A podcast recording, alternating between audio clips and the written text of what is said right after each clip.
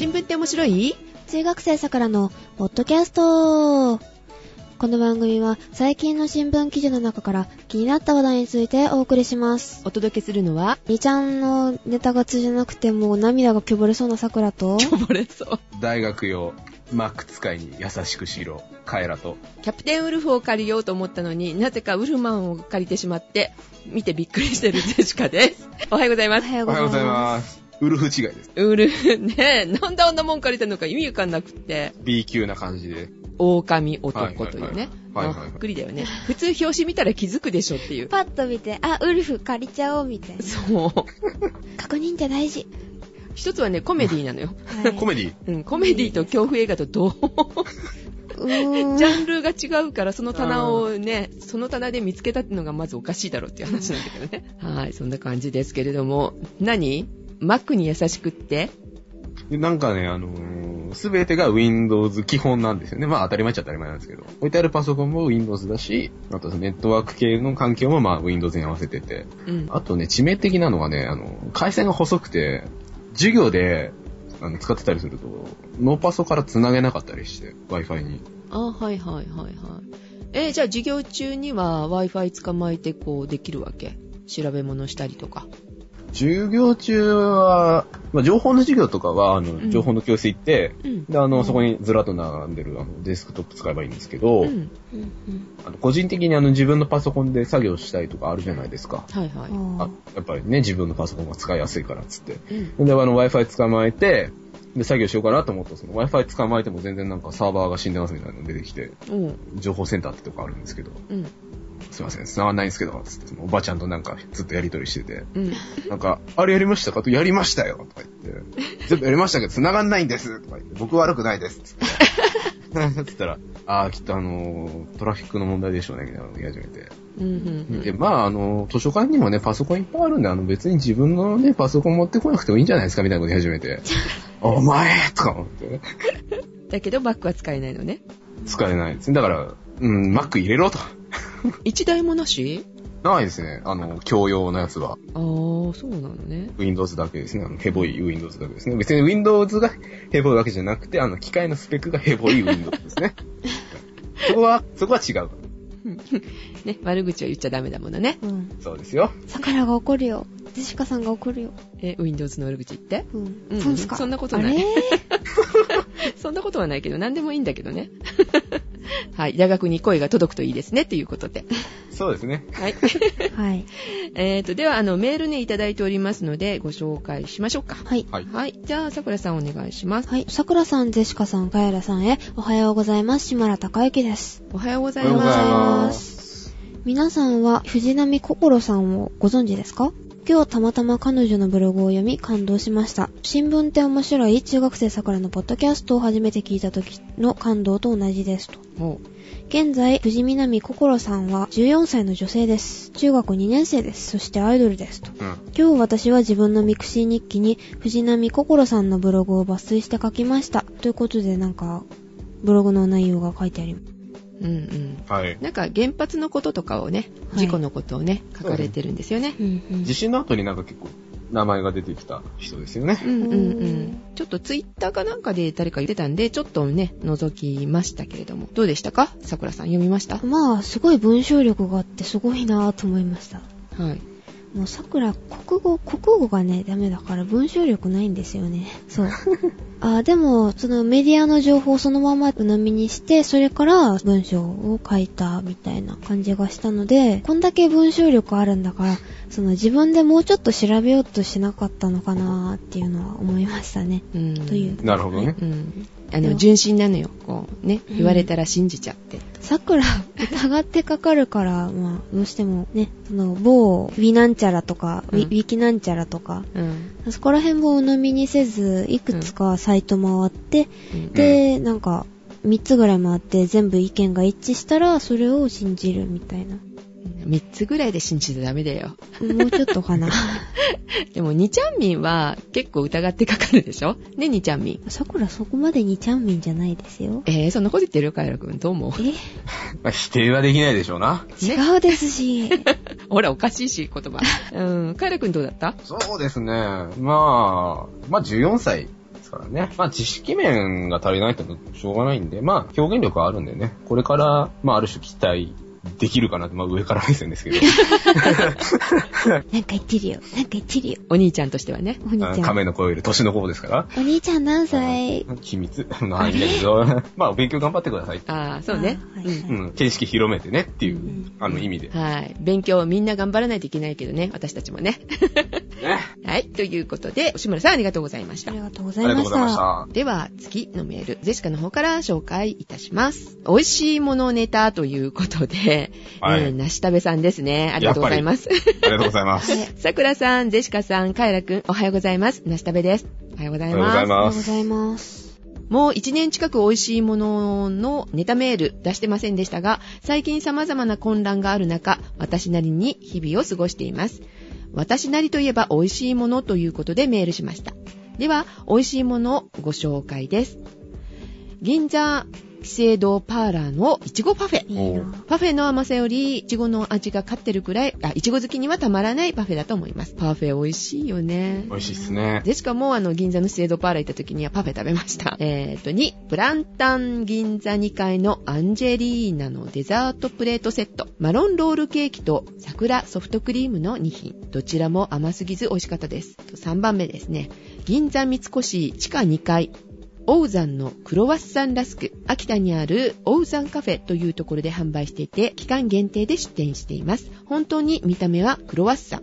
食感、ラスクです。ということで。へぇ4番目、モロゾフ銀座プリンの店の銀座プリンクーヘン。ー。はい。プリンを焼き菓子にした感じで、見た目もプリンっぽいです。ん？え？え？意味が、意味がわからない。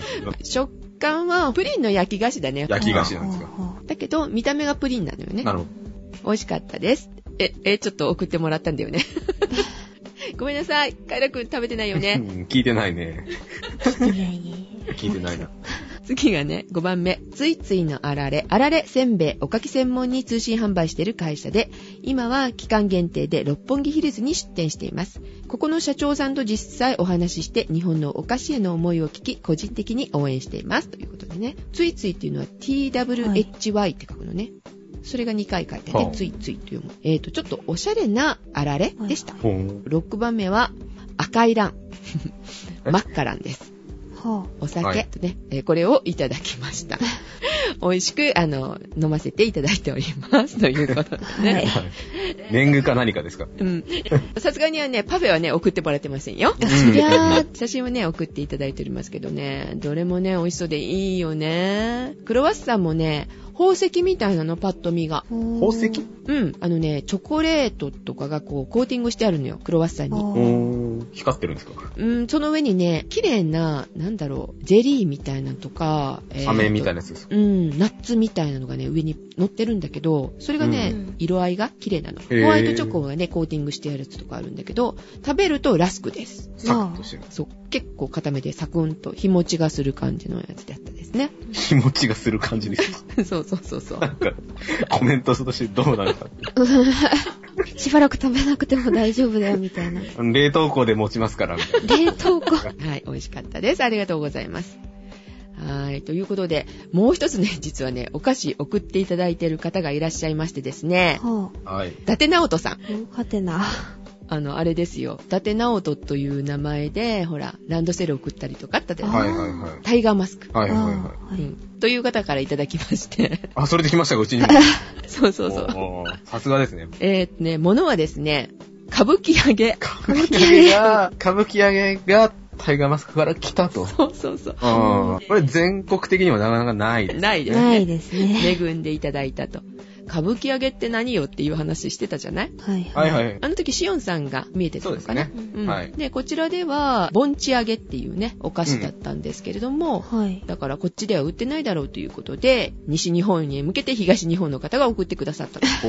はい。で、カエラくんはね、食べたことあるだろうからいいだろうというコメントが書いてありましたけれども。わわざわざ書いてあったそうそう。そうごめんね、うんみたいなね。うん。で、食べてみました。比べてみました、ボンチ揚げと。はい。どうでしたか？カエラくんボンチ揚げ食べたことないんだよね。ないですね。ボンチ揚げの方が味が濃ゆいの。色も濃ゆい。濃いんですか？うん。で、歌舞伎揚げはあっさりしてた上品でしたねほ。うほう。という感想でございました。ということで、盆地揚げ食べる機会がございましたらね、食べてみてください。売ってるらしいよなんかローソンとかで。カイラくん見てみてよ。なんかね、並べて置いてあったりとかするらしいよ。ローソンですか？うん。うんという話なので。はい。はーい。ということでした。ありがとうございあます。りがとうござありいました。がとうございます。でも美味しいネタがね、先に来ちゃいましたけれども。はい。はい。今日はどちらから行きましょうか？じゃんけん、チチョョキ。キ。あれ？あーい、こうでこうでグ。ー。勝った。どっち取るの？えっと、じゃあ最後で。うん。じゃあ、カエラくんからどうぞ。はい、えーっと、今日は、タイとカンボジアの話ですね。タイとカンボジカンボジア。ア。はい。はい。先月の末なんですけど、26日にですね、あの、タイとカンボジアの国境にある、はい。その山の中にあるプリアビヒアっていう、まあお寺？はい。ヒンズー教の寺院があるらしいんですけど、そこであのーまあ、そのタイとカンボジアが衝突して、まあ、者その。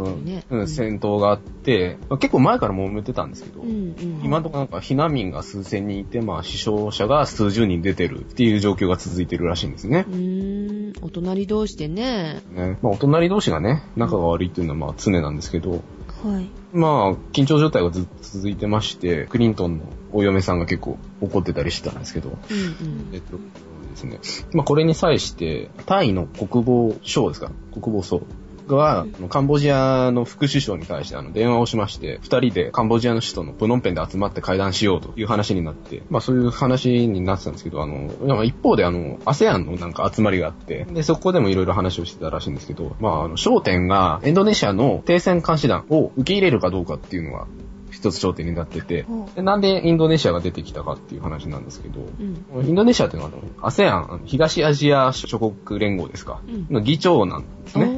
で、それでインドネシアが今なんか、リーダーシップで仕切ってるらしいんですけど、まあ結論からいきますと、話がまとまってません。まだ。まだ？はい。で、ASEAN 会議の議長声明では、平和的に解決するように求めるっていう風に出てて。で、まあ一方でその、まあ拉致あかんから、タイさん、カンボジアさんちょっと残って話し合いしましょうっていうところは、まあ、とりあえず破綻しがまとまってるらしいんですけど、うん。まあ協議は続けていくってことで、まあ、悪化はしてないっていうと、まあ若干語弊あるかもしれないんですけど、タイとカンボジアいろいろそのお互いに言い分があるんですけど、うん。あ、そう。なんで揉めてるの？まあ今、まあメインはタイの言い分なんですけど、うん。はいあ。の自国領に停戦監視団、まあいわゆる駐留軍ですよね。うん。を受け入れるのは嫌だと。来ないで。で、これがなんでかっていうと、タイってね、あの、実は結構軍事力高いんですよね。へえ、そうなの？で、まあ一応文民政権なんですけど、あの、軍部の力がなかなか強くて、結構ご機嫌を取ってあげないといけないんですね、軍部の、あの、首相は。うん。なんで、それであの、おっかなくて、あの、あんまり下手なことができないと。うん。で、あとは、その、6月末になんか、あの、総選挙があるらしいんですけど、前になんかタクシンとかなんかいろいろ揉めてたじゃないですかあった。ね。で、それの影響もあって、あのークーデターが怖いというのがあって、あのーなかなかスマートに、ラディカルに動けないっていうのが一つあるらしくて。で、まあ、これ、まあ、ちょっとしたあの、豆知識なんですけど、あの、タイっていうのはですね、まあ、さっきも言った通り、クーデターが結構日常茶飯事で起きたりする国で、うん。二次大戦終わった後から、あの2006年までに未遂を含めて16回クーデターがあったらしいんですよね。うわ、すごい。おかしいでしょみたいな。へえ、暑い国だね。そう。あの、朝起きて玄関開けたら戦車がバーっと、頑張って、みたいな、なんかそういう世界ですね、もはや。なんかもう違う。そう。で、だけど、まあ、なんかですね、あの、タイが、あの、分裂してるとか、なんかやばいとか、あんまり聞かないじゃないですか。うんそれはなんでかというのは、これがなかなかミソで、タイって国は立憲君主制で、あの、王様がいるんですね。うんいい人らしいよね。すごい慕われてるって聞いてる。あの、バンコク朝っていう、まあ、王様で、で、結局その王様の影響力が大きいんで、その毎回なんか、まあ、収まると。まあまあまあ、収まりなさいって言うと、はいって言って収まるみたいなね。すあのごい慕われてるからね。そうですうねん。で、まあ、そんな国が2つありまして、揉めてますよっていうのが前段階なんですけど、う。うんん。まあ、そもそもその、プレアビヒアっていう、そのお寺は一体何、何なのかと。あんまり聞いたことないような気するんですが。そうですね。で、まあ、そのお寺のルーツが結局その、今回揉めてる騒動のまあ原因でもあるんですけど、うん。あの、まあ、ダンレック山地っていう場所に、タイとカンボジアの国境のその山地にあるヒンドゥー教の寺院なんですけど、一応あの、所属はカンボジアの領内にあるんですね。はいはい。で、9世紀にクメール人っていう民族がいるんですけど、によって建設されて、これクメール人重要ですからね、キーワードですよ。クメール人ね。はい。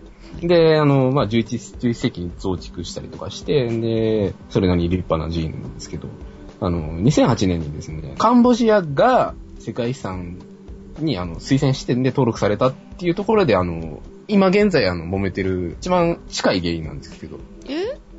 わかります？なんで？カンボジアにある寺院なんでしょ？そうですね。で、カンボジアが世界遺産に登録しようとしてるんでしょ？じゃあいいじゃない。何の文句があるのよ。まあまあまあまあ、後でやりますよ。うん。で揉めるのか意味わかんないね。うん。これはね、すごい長いんですよね、理由が。ついてきてくださいね。はい。はい。聞いてる人も、あの、飽きずにね、まあ、あの、東南アジアの地図でも思い浮かべながら聞いてください。うん。長年にわたってそのやっぱり国境付近なんてですね、貴族が揉めてたんですけど、まあ一応1962年にあの、ハーグに国際司法裁判所っていうのがあるんですけど、そこであの、カンボジア領っていう判決が出たんですけど、まあやっぱりあの、ダレク山地っていうのは非常にあの、地形が複雑でですね、微妙ならしいんですね、その、山地と国境の引き方が。で、まあ、あの、域によると寺院周辺の 4.6km の貴族はまだ決まってないらしいんですね。うん。で、これがまあ、とりあえず、全論って感じで、はい。ここからですね、あの、東南アジア史のお話です。ははい。先ほどあの、クメール人とか出てきたんですけど、まあそこら辺の話なんですが、はい。もう結局あの、国のルーツをね、見ていこうと。タイとカンボジアの、ちゅう話なんですけど、まずタイですね。い。はい。戦死時代、まあもうちょっと先にですけど、まあ紀元前と言ったらいいんですかね。あの、は現在のタイと呼ばれる地域にはですね、えっと、マレー人、モン人、クメール人っていう三民族がいた。クメール人だけ覚えてた。まあ、新しい人たちですね。マレー人、モン人。まあ、今回はあまり出てこないんですけど。現在、タイ王国を形成している主な民族はタイ人ですね。ズバリ。うんっていうのは、後から、6世紀から7世紀に中国南部から移住してきた民族らしいんですね。と、新興勢力なんですね。もともといた人たちではないと。ほうほで、13世紀に入ると、そのタイ民族が力を増してきて、その指導者が、えっ、とですね、まあ、スコータイっていう場所で、あの、クメール人を倒して、そこで、あの、タイ王国を建設したと。えー、後から来た方が勝ったわけね。そうですね。で、まあ途中で王朝滅亡してたりするので、微妙には違うんですけど、まあ、ものすごくざっくり言うと、現在のタイのルーツはそこなんです。まあ、いろいろ王朝がバーっとあって、ね、今のタイ王国になるっていうのは、まあ、すごいざっくりとしてるよね。あの、詳しい人突っ込まないでくださいね。ざっくりとしてるなんですけど。で、まあ一方でそのタイからね、うん追い出されたクメール人っていうのはどういう人たちかという話なんですけど、まあこの人たちはまあ現在のカンボジア人のルーツなんですね。カンボジア人っていうのはまあイコールクメール人と言えるんですけど、う。うん。大元はその6世紀にあの、新郎っていう国を建国しまして、で、7世紀頃にあの、最盛期を迎えたんですけど、8世紀にですね、あの、ジャワ王国っていう、あの、国に支配下に入ったんですけども、また復活して、9世紀に独立して、アンコール朝っていうのを成立させまして、で、これがあの、いわゆるあれですよ、あの、アンコールワットを作った、はいはい。王朝ですね。アンコールワットも揉めた時あったよね。ありましたね。で、まあこれは12世紀ぐらいの話なんですけど、なかなか不幸な民族でですね、13世紀に入りますと、元ってわかります？あの中国の。あいつらが攻めてくるんですよ。あそう。元強いんですよ、とりあえず。うん、で、それが攻めてきて、あと、先ほどあの話が出てきました。14世紀になると、タイ人がですね、アユタヤ王朝ですね、っていうのが攻めてきて、クメール朝はあの疲弊してしまいます。まあ国力が落ちてしまう。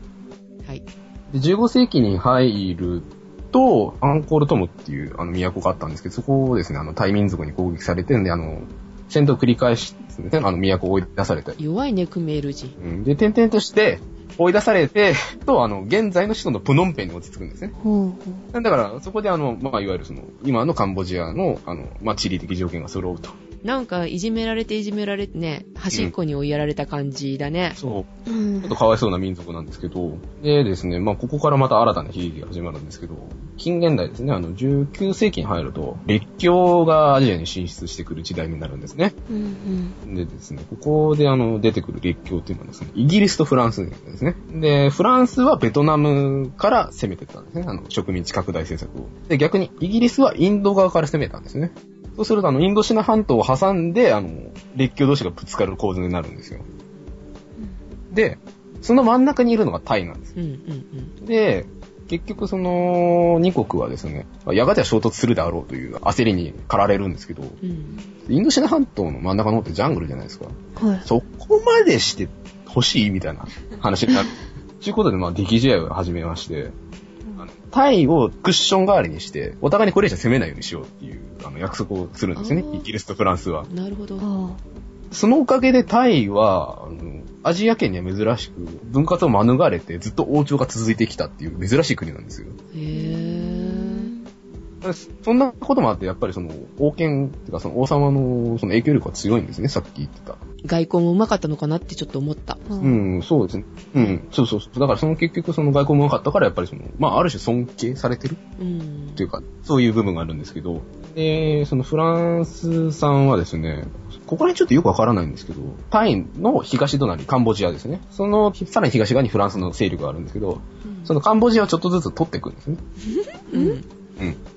なんかここら辺いろいろなんかいろいろ取引あったらしいんですけど、うんうんちょっと詳しいことわからないんですよ。で、こう取っていった結果、現在のタイの形になるんですけど、結局、その元々はカンボジアっていうのは、昔のカンボジアですね。っていうのはタイの勢力の一部だったんですよ。ほっていうのがフランスにちょっと取られてって、で、現在のタイの形になって、取られてった結果のそのカンボジアとタイの国境線っていうのがさっきのダンレック産地ですね。う。うん。っていう風になるんですけど、プレアビヒアですか？があるところなんですけど、ここのその産地の、その、尾根っていうのかな？その分水嶺っていうんですけど、そこを国境線を、その分水嶺を国境線にしようっていう風にしてて、うんお約束で、それのなんか不一致があって、で、また揉めてると。ほカンボジアの人からすると納得いかないよね、きっとね。そうだから、だから結局、まあ、これ結論なんですけど、僕なりの結論なんですけど、うん。あの、結局そのプレアビヒア自体はもともとクメール人が作ったからカンボジアにあるべきではあるんですようね。ん、そうだね。歴史的に言うと。うんうん。ただ、その、タイ人がカンボジア人に対するそのイメージとしては、その、別視してるんですよ、イメージ的に。え、なぜ？それは、多分、うん一回歴史的に一回征服したってこともあるんでしょうけど。結局まあ、あの、我々タイ人の方がクメール人よりも優秀であるみたいなイメージが強いらしくて、で、あとその、世界遺産の話なんですけど、結局その、なんでそのカンボジアのものなのに、カンボジアが、あの、申請して、あの、喧嘩売られなきゃいけないんだって話なんですけど、うん地形的なまた話なんですけど、産地って言ったじゃないですか。うんうん。断崖絶壁にあるらしくて、その地形的にうんカンボジアのもののくせに、カンボジア側から入れなくて、タイ側しか入れない。ああ、な、そういうことか。まあ、結局まあ、その、いい観光資源じゃないですか。ですねお。寺お寺なんちゅうのは。ずるいってなるんですよね。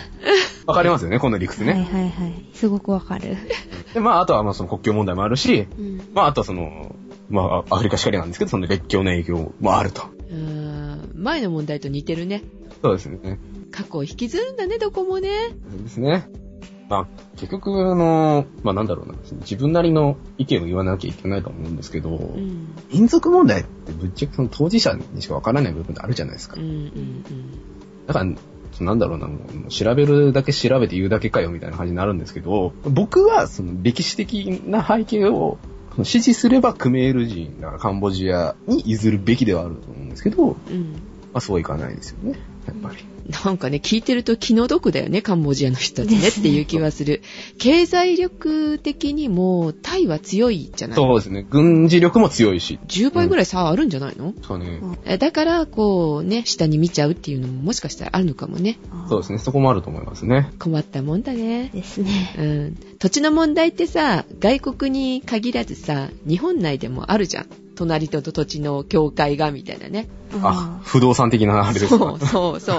1センチずれてるとか言って、この1センチが、まあ、奥行きがあったとしてもよ、10メーター、20メーターあったとしてもさ、そこに人一人寝れるわけじゃないんだから、うんいいじゃん、どっちでも、とか思っちゃうんだけど、揉めちゃうんだよね。それがお金が絡んでくるとうるさいんだよ。ですね。今回も結局ね、お金が絡んでくるのかなまあ、結局、うんあの、キンキンと揉めてる問題ってのは世界遺産がメインですから、そこなんでしょうね。でも世界遺産登録されると、その、何、管理っていうのもすごいかかるらしいけどね。らしいですね。でもそれ以上に観光とかで入ってくるお金の方が。うんでも、タイから入ってくるしかできないでしょ、そこに。いけあなでしょ。ないんかね、なんか微妙らしくて、近くまでは行けるけど、自由にはたどり着けないらしいみたいな、なんかそういうことが書いてあって。じゃあ、そこが登録されると、タイに行かずにカンボジアに行っちゃうのかしらね。もしかすると。で、見れるとこから見て終わりみたいな。そうですね。そういう観光の案内をしちゃうから、ダメみたいなね。やめてみたいな。そんなとこだと思います。はーい、はいわかりました。なんで揉めてるのかな？ちょっと不思議だったんですけどね。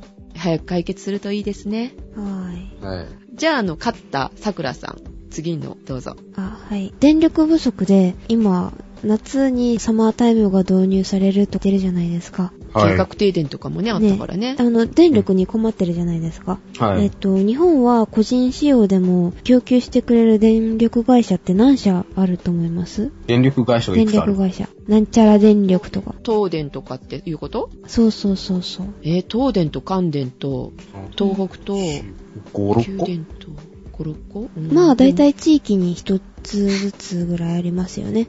ですよね。で、まあ、10社あるんですけど、あ、10社もあるんだ。はいうんまず、えっ、と、電力会社って何してると思いますか？電気くれてる。いや、まあまあそうなんですけど、電気作ってる？作って、インフラ整備？そうだよね。電線ないとこもあるものね。発電と送電と配電。うん。作って、線配備して、で、送って、うんで。しますよね。うんうん。で、まあその3つをしてます。うん、で、えっ、と、日本はですね、これら全部電力会社がしてくれるんですよ。支配してるんですけど、外国はそうじゃないんですね。へへぇー。はい。で、まあ、とりあえず、さておき、えっと、はい日本には、この全部をしてる電力会社が10社もあるのに、なんでこんなに電力不足で困ってるかわかります？ヒント。うん西日本が節電しても、東日本は関係ない。あああ、ごじそうだね。ー、50、60ってやつ。そう、それです、それ。うん、あれ不思議なんだよね。なんでそんな 50Hz だったっけ？なんだっけ、はいはい。50Hz と 60Hz うん。周波数が違うんですよね。で、うん。あれ新聞の時に前、桜言ったかどうか忘れましたけど、えっ、と、明治時代に輸入した発電機が違うんですよ。えっ、と、西日本は 60Hz のアメリカ製を使ってて、で、東日本は 50Hz のドイツ製を使ってるんですよ。うーん。で、まあ、えっ、と、ドイツ製とアメリカ製で違うので、電力不足で困ってます。うん。で、それもあるんですが、えっ、と、電力が自由化されてないから、自由かほう。はい。で、まあ今回は東日本大震災の影響による電力不足で電力自由化が加速するかもしれないっていう話なんですよ。何自由かって？えー何が自由になるうん。電気自由じゃん。あっちこっち走ってるじゃん。うん。えっと、電力の自由化っていうのは、その地域に縛られずに、そのし好きな電力屋さんから選んで電力買えるってことです。ああ、窓口広げよう。そうそうそうそう。ああ、じゃあ九州にいる人でも、北海道の電力会社が安かったら、そっちから引くことができるっていうか、買うことができる。っていうことですね。ははいい。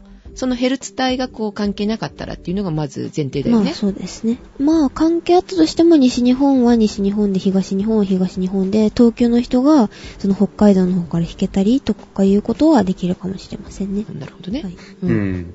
え、いいことあるの？それ。自由化すると。と料金がその自由化によって競争で下がったりとか、やっぱ競争するじゃないですか。より多くの人をその契約させようみたいな感じで、うん、だから競争してその下がります。うん、料金がね。うん。はい。で、外国と比べたら日本ってすごく遅れてるんですよ。電力自由化とかそういうことは。うーん。どういうシステムになってんの外国は？アメリカとかヨーロッパの方は、送電料金と、えっ、と、あと規制機関と取引所がその電力自由化の鍵なようで、送電料金はアメリカでは1978年に自由化されたんですよ。公益事業じゃなくなりました。民営化ですね。で、1996年にオープンアクセス化って言って、送電線を自由に使えることなんですけど、それして、で、2000年にお客さんがどっからでも電力買っていいよっていう完全自由化を成立しました。うん。えーと、だから距離に関係なく一定料金で送電する、その、郵便切手方式ですね。あーあー、送電を使うってことがね。なるほどはいはいはい。あ、そっか。今、はい日本の電力会社は、送電も配電もって、発電も一緒に持ってるから、電気が走ってるところを使うとなったら、その料金問題になるよね、確かにね。ですねそれが、一定で、定額でみたいに定額で？そうん。っていうことですね。で、あと規制期間。あ、これも大事なんですけど、電力が公正に取引されているか監視する仕組みです。えっと、イギリスでは1990年に国営電気事業の分割民営化がされて、で、2000年に体制見直しがあったんですね。えー、なんで？民営化されて、たくさんのその新規加入があったんですが、新規加入じゃなかった、その、なんていうの、参入？うん。新規で始めた人がいたんですが、国営だったその大きな電力会社が手を結んで、で、あの、価格を上げたり、顧客によってこそっと安くしたりとか。あ、談合みたいなこと？そうそうそう。公正な取引じゃないじゃないですか。競争が阻害されると。そう。だから、その電力取引を監視する仕組みが取り入れられました。で、現在はこの形が世界の主流となってます。うん。で、アメリカは連邦が、その、卸売と収載取引の権限、まあ、えっ、と、州が小売りに関する権限を持ってるんですね。うん。で、連邦でも州が非常に独立性の強い規制機関が設けられていて、で、自由化に伴って州債取引が、えっ、と、非常に増えて、その中で、えっ、と、連邦と州のどちらが扱うべき事柄なのか分かりにくい分野が出てきてます。あ、グレーな部分があると。はい。で、その部分で、その連邦と州のその権限の争いが、その激しくなってきたりとか。問題もあるのね。はい。まあ、それ連邦制だからってことですよね。はい。じゃあ、三つ目。えっ、と、取引所 PX って言って、えっ、と、なんだったかな、パワーエクステンジっていう、まあ、略なんですが、電力取引所って言って、まあ、簡単に言えば、株の売買と同じように、売りたい人が電力取引所というプールに電力を流し込んでおいて、電力を買う仕組みです。おー、その取引所があるわけ、はい。アメリカも、はい。ヨーロッパも、はい。で、相対取引って言って、その電力を売りたい人、それから買いたい人の間でコーディネーターがいて、で、期間と金額と電気量を契約する人たちの取引を取り持ってくれるんですね。じゃあ結構、あれか、価格が流動的に動くってことはい。そうだね。株と一緒だから、ちょっと怖いところもあるね。上がったり下がったり。はい。買う人がいっぱいいれば、上がるってことでしょ？だってうん。株と一緒だったら。あの、ね電力取引所の方はね。でうんも相対取引っていうの方だったら、あ、二つあるわけか。あ、はい。で、最初に言ったのは株みたいな方で、後に言った方は、期間と金額と、その電力量を契約する方です。ん？最初の方は、その株みたいに、えっと、お金はその上がり下がりしてますが、えっと、もう一つの相対取引っていう方は、安定した価格で、うんその電力供給ができるんです。じゃあ方式が2つあるってこと？はい。ああ、そういうことか。取引所が二つあるんだね。取引の方法が。うん。で、売る方は儲けが少ないんですけど、その相対取引っていう方は。はい。でも安定した価格で、その、あの、ん受給ができる。うん、だから、うん、受け取り手側には都合がよくいいけど、売る側は？資本資本主義大好きアメリカのあの電気会社としてはちょっと美味しくないって感じ。うーん。はい。で、この二つを併用さ、併用っていうか、まあ、まあ、どっちもさせてるのが世界の主流となってます。あどっちもあるわけね。えっ、と、自由化になるとですね、基本的に顧客と電力供給事業者と相対取引が中心になるんですよ。あその方が安心だよね。そうなんか、ううんん、上がったり下がったりちょっと心配でね。ライフラインだからね。そう、うん安く買えるのはいいけどね。で、それがいくらで売れているのか、具体的な内容が外部からわからなくなるんですよ。うんだから、取引所で取引が行われると、指標的なものが分かってくるんですね。で、また、その取引所で価格を踏まえて、相対取引の価格も決められているっていう側面もあるんですよ。うんより公平に取引ができると。公平公平に。う。うんんで、取引所はだから非常に重要な役割を担ってるんですよ。ね。うん取引量はそんな少なくても。外国はそんな感じなのね。はい。はい。ですが、がががが。が、えーっと、電力自由化のリスクが、まあ、やっぱりあるんですよ。も悪い面ね。悪い面。うはいうんで、大規模なその停電事故の可能性があるんですよ。ああ、うん大停電あったね。アメリカもあったし、どこやったっけ？どっかヨーロッパ本もあったよね、なんか。えっと、送電線などの設備による儲けは数十年かかるので、投資しようとしないことでメンテナンスが行き届かなくなったりとかするんですよ。で、現在、電力10社、日本の場合ですね。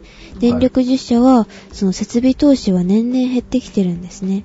うん。で、かつては毎年5兆円規模だったんですが、今では2兆円を切る状態なんですよ。うん苦しいんだ。苦しいですね。で、でも電力の規模は増えてるのに、設備投資は半分以下に落ちてるんですよ。う。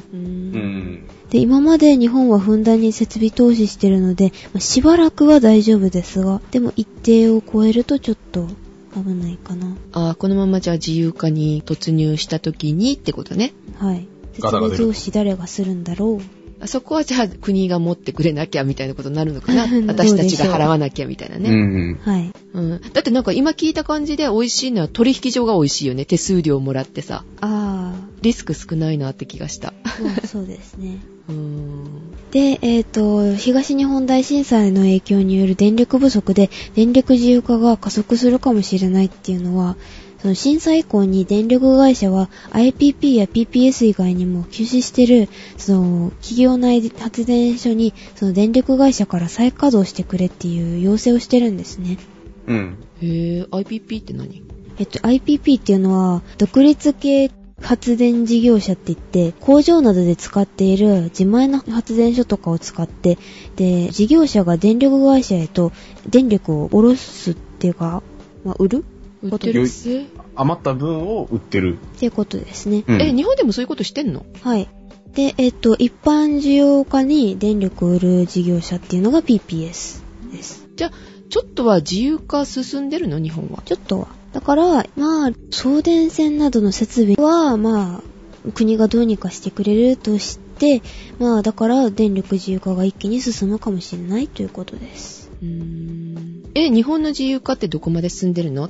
えっと、1995年ぐらいに部分的な自由化は認めたんですが、新規企業のその参入がほとんどできてなくって、で、できてても、その CO2 の削減とかの環境問題対策でコスト面がその採算取れなくて、で、撤退する業者が相次いでるので、ああ、京都議議定書議定書あれが出てから？で、で、2007年に全面自由化についての議論とか行われたんですが、おお、全面自由化あるじゃん。個人もってことだよね、変えはい。るって、ですが、家庭用のその自由化のメリットに比べて、メーターのその設置費用とかシステム構築費用とかで、自由化移行に伴うその社会的費用が高いっていうことで実施が先送りされたんですね。うん。一部自由化っていうのはどこまで進んでたの？えっ、と、新規参入を認めた最大使用電力の 2000kW 以上から 50kW 以上、コンビニ程度に引き下げたくらいですかね。ああ、じゃあコンビニ程度使うところは取引できたんだね。電力会社選べてたってこと、ってことですね。えー、コンビニやってないからわかんないな。まあまあそうなんですが。ね。一般家庭わかんなかったね。企業じゃないからね。ねわかんないね。じゃあ企業の人は結構知ってるかもしんないね、そういう話ねです。ね。CO2 問題で、やっぱり大変なんだね。うんうんえっ、と、あと、日本の、まあ、エネルギー自給率ってどれくらいか知ってますか？原子力含めて。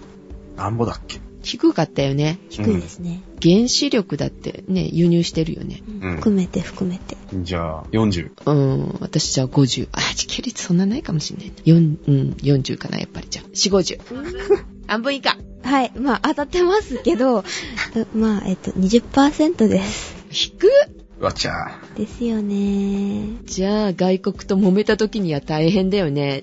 電気も賄えないってことじゃない？ー。うん。そうだね20%じゃ。えっ、と、イギリスが100%以上で、おう100%やるね。うん。で、アメリカが約80%です。日本 A みたいな感じですが。昔からそんな低かったの？いや、前は低くなかったんですよ。あの、1960年代には50%超えてたんですよ。56%大体。それってね、うん原発ができる前って話だよね。火力とか。あの、石油中心になってから、その石炭とかで前はやってたんですが、高度経済成長期に、まあ、石油中心になっちゃったので、あの、国内の天然資源のその石炭とか水の価格が下がっちゃって、必要性が薄れちゃったんですよ。で、今の20%まで落ちました。っで、国内のエネルギー利用効率は70%なんですよ。えっと、うん一次エネルギーの供給が100とした場合、えっと、最終エネルギー消費は71ぐらいなんですよ。ロスがある。ロスがあるってことですね。送電とか、えっと、輸送のロス、あと、家庭消費分なので、うん。はい。で、えっと、うんエネルギー自給率は省エネで、まあ、上げられるんですが、単にその最終消費量を抑え抑えるだけじゃなくって、そのロス分を回収したりとか、自家消費量を抑えるのも、その省エネの大きな役割ですね。ああ、じゃあ、よりスマートにあるべきとはい。いう。なるほどね。ヨーロッパはなんかエネルギーの再利用っていうことでなんか決めてるらしいもんね自由化ももう終わっちゃってるじゃない。ああ、はい。で、次はって再利用率をこう上げようみたいなこはい、とらしいよ。はいありますね。法律決めてるらしいよ。へえ。先を先を言ってんだよね、向こうはね。日本だから遅れてるってことだよね。確か、韓国もなんか自由化したって聞いたような気がするな。そう自由化って何よと思ったんだけど。あ何の こと？そうそうそう。なんか日本が遅れてるっていうのは、どうなのって思っちゃうね。守るためかな、やっぱり。自分たあ、ち。ままあ、確かに、一つで、なんか国が面倒見てたりすると、あの、リスクは少ないですよね。なんかうんトラブった時とかの。でも逆に何かあった時は国ごと沈んじゃうよね。そうですね。だから電話もそうだしね。うん。郵便局もそういうことにしようって言ってね。で、やっとなりましたが。だけどリスクもいっぱいあるよねってことだよね。ですね。そうです。ね。うん。じゃあ電気も世界の流れがそうであれば日本もそうなのかなあでもどうなん。でしょうね。その、日本ってなん。だろう結構特殊じゃないですか。なん。かそういうあの、お上中心っていうか、あの、なん。だろうな。中央集権的なのが大好きじゃないですか。それが、なんだろうな、日本の体質に合うのかっていう部分はあるじゃないですか。その一つ議論の余地があると思うんですけど。ああ、はいはいはいはい。